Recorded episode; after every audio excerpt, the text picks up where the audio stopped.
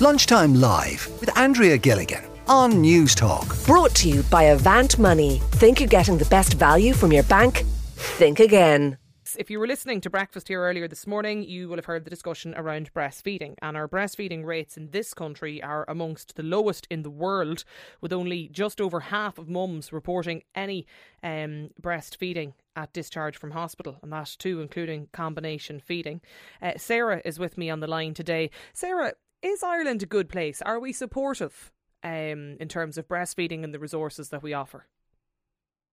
Um, yeah, I suppose so. From, from my point of view, I didn't want to breastfeed, um, but I felt as if I was nearly forced to try and make that decision to breastfeed. Um, so every single um, clinic that I went into or any appointment, it was always, why aren't you going to breastfeed? You know, here's all the information. I would say constantly, I have all the information. I've just made the choice that I'm not going to do it, and that's the decision that I want to make. And I found it was it was very much you're being judged for not doing it. And I think, you know, once your baby's fed, it's no one else's concern which route you want to go down for you. And why do you think that is? Why, like, in terms of the, I suppose, support maybe network that's been offered to people? Why do you feel there is that kind of judgment, Sarah? Um, I, I don't know. I suppose I know um, we're very much encouraging breastfeeding. If people want to do that, that's perfect for them. And there's a lot of women that feel like they're not supported when they do want to go down that route. Um, but for me, I found like it, it's more they're pushing an agenda now, and it's just this mad desire to get everyone breastfeeding, but not considering anyone's personal choice in it. I, I was in an antenatal clinic, and there was one woman put up her hand um, and asked, you know, could they recommend a formula? And she was very much told, you know, well, most people here actually want the best for their baby, so we would never recommend any formula. You know, and that that was horrible for that woman to hear. You just feel like you're going, okay, you don't think I want the best for my baby. You know, that's a horrible thing to tell someone who's pregnant. Mary is joining us as well. Sarah, Mary, what was your experience of breastfeeding? Hi, Andrea. How are uh, you? Good afternoon. Good. My um, experience, Andrea, was a long time ago, so it was probably, you know, slightly different. And I feel very sorry for that girl who was told that. They're horrible things to be told. But um, we, I don't think we had the same pressure to breastfeed. Um, but I did choose to breastfeed. And uh, for me, it worked out very well. I was very, very lucky. Um, and I suppose I kind of wanted to ring up today because I wanted to make two points. One was that the, the experience of feeding your child, whether it's breast, be breastfeeding or formula, is kind of between the mother and the baby. And and I just feel for women today, don't feel pressures from outside. You know, make up your own mind. If you want to breastfeed and you can do it and it works out well for you, do it and feel good about yourself. And if you don't and it doesn't work out, your baby isn't going to starve. Everything's going to be fine. And at the end of the day, most babies grow up to be fine and strong and healthy. And just don't put the pressure on yourselves.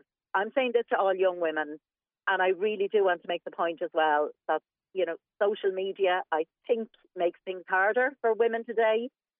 And don't judge yourself by other women. You do your best, whatever that is.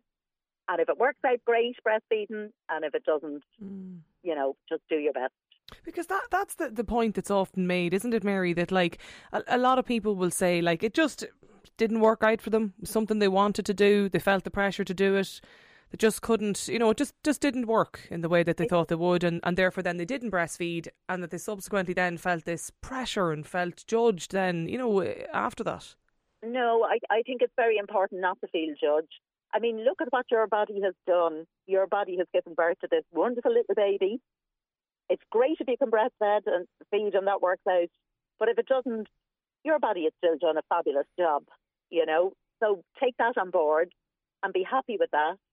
And, you know, work out the formula, whatever, if that works. And just, you know, congratulate yourself. And don't be comparing yourself to other women. Mm. You know, I really do feel that strongly. I think there's terrible pressure on young women today having their babies and to look beautiful immediately afterwards and have the nails done and all the rest of us. And, you know, no, take a little time off and you won't get this, you know, for, as somebody who gave birth kind of 30 years ago or so, it just all flies in. So try and enjoy it while it's happening, you know. How does society view breastfeeding here, Mary? Well, you know, it's funny. I think that's what prompted me to ring in this morning. I think Ciara on the morning show was saying that, you know, she had some, you know, horrible experiences I heard her, yeah. breastfeeding. Yeah. Uh, that's actually what prompted me to write in, to text in, because, you know, I'm actually older than Ciara and it is actually probably gave birth, you know, 10 years before her. And I had no negative reactions at all. In fact, I'd say my the reactions I got was pretty positive, which probably encouraged me to keep going, you know. Um, and this thing about somebody said something about they were told to, you know, go to the bathroom or to breastfeed, whatever. I actually was told the opposite. A funny story. I was back at work. Um, my baby was 11 weeks. Maternity leave wasn't what it was, what it is now back then. But I was back at work and I was actually um, expressing milk in the bathroom, and I put it in the fridge in the uh, staff room. I was a teacher, and the principal happened to come in, a male, came in and saw me putting the milk in the fridge and he said, Oh, what are you doing? And I said, Oh, I don't think you really want to know. And he said, Oh, maybe I don't, maybe I don't. But the next day, he very quietly and calmly came down to my classroom and he said he was talking to his wife the previous night and told her what had happened. And she said, That can't be taking place in a in a bathroom. And she said, Will you please tell her, Mary, to come down to our house which was nearby, you know, it was near the schools, Right. and she can do any expression she wants to do down there. I mean, that was lovely, you know. Six So- six months ago, this texter as well, Mary says, I had my daughter. I found the delivery quite difficult, and on discharge, despite the best efforts, our baby was 100% reliant on formula, despite wanting to breastfeed. I was referred to the HSE funded lactation consultant through the public health nurse. Thanks to her expertise, baby was exclusively breastfed and putting back on the expected weight within 10 days. The turnaround was only through the expertise and support of the consultant. Left alone, I would have given up, says this texter. There's lots more too, Mary, coming in just talking about the pressure um, Yeah. on, on people as well. Linda's with us too. Linda, what's your experience? Hiya. Um, How are you? So, um, yeah, I I was on uh, on to you a few months ago again when we were talking about the whole advertising ban, but um, basically, um, like your first call, the lady you were speaking to before, um, Sarah, yeah. an Yeah, Sarah's still with an op- us. Oh, sorry, yeah, the lady before that, but the experience um, in the hospital is pretty much like, you know, they're happy enough. I, I chose to breastfeed, so that was fine. And they did try and help me, the midwives in the in the hospital now, but their their actual experience with it um, was pretty like they they aren't qualified lactation consultants, most of them, and um, I actually couldn't get the first time I my my son I had um five weeks before the pandemic kind of started, and um I couldn't get a lactation consultant to see me, and he wouldn't latch on, and then um they had to top him up because of his weight was dropping. So they topped him up with expressed breast milk now um, from a bottle, but then that just made it harder for him to latch. And then similarly, I had my daughter dur- during COVID. There's um, a year between them, and she was premature, so um, she had to be tube fed initially. But then when I tried to breastfeed, um, there wasn't that support that they say there is in hospitals. Like there were, it wasn't like anyone. Nobody was trying to encourage me to breastfeed her. They had given her express breast milk out of a bottle before. I wasn't. I should have been asked, but I wasn't asked. Um, could they give her a teat? But I wasn't allowed in for longer than six hours. Um, to feed her the whole time, breastfeed her. So like that's a kind of a different issue because of COVID. But um, you know, if your baby has to stay in hospital for any reason, you're not allowed in at the minute for the whole time. So um there was th- those issues, but yeah, um, we had to. But when she brought came home from hospital, I did try to exclusively breastfeed instead of pumping, but um, I had to hire my own private lactation consultants both times because um, I wasn't given the option for a public one.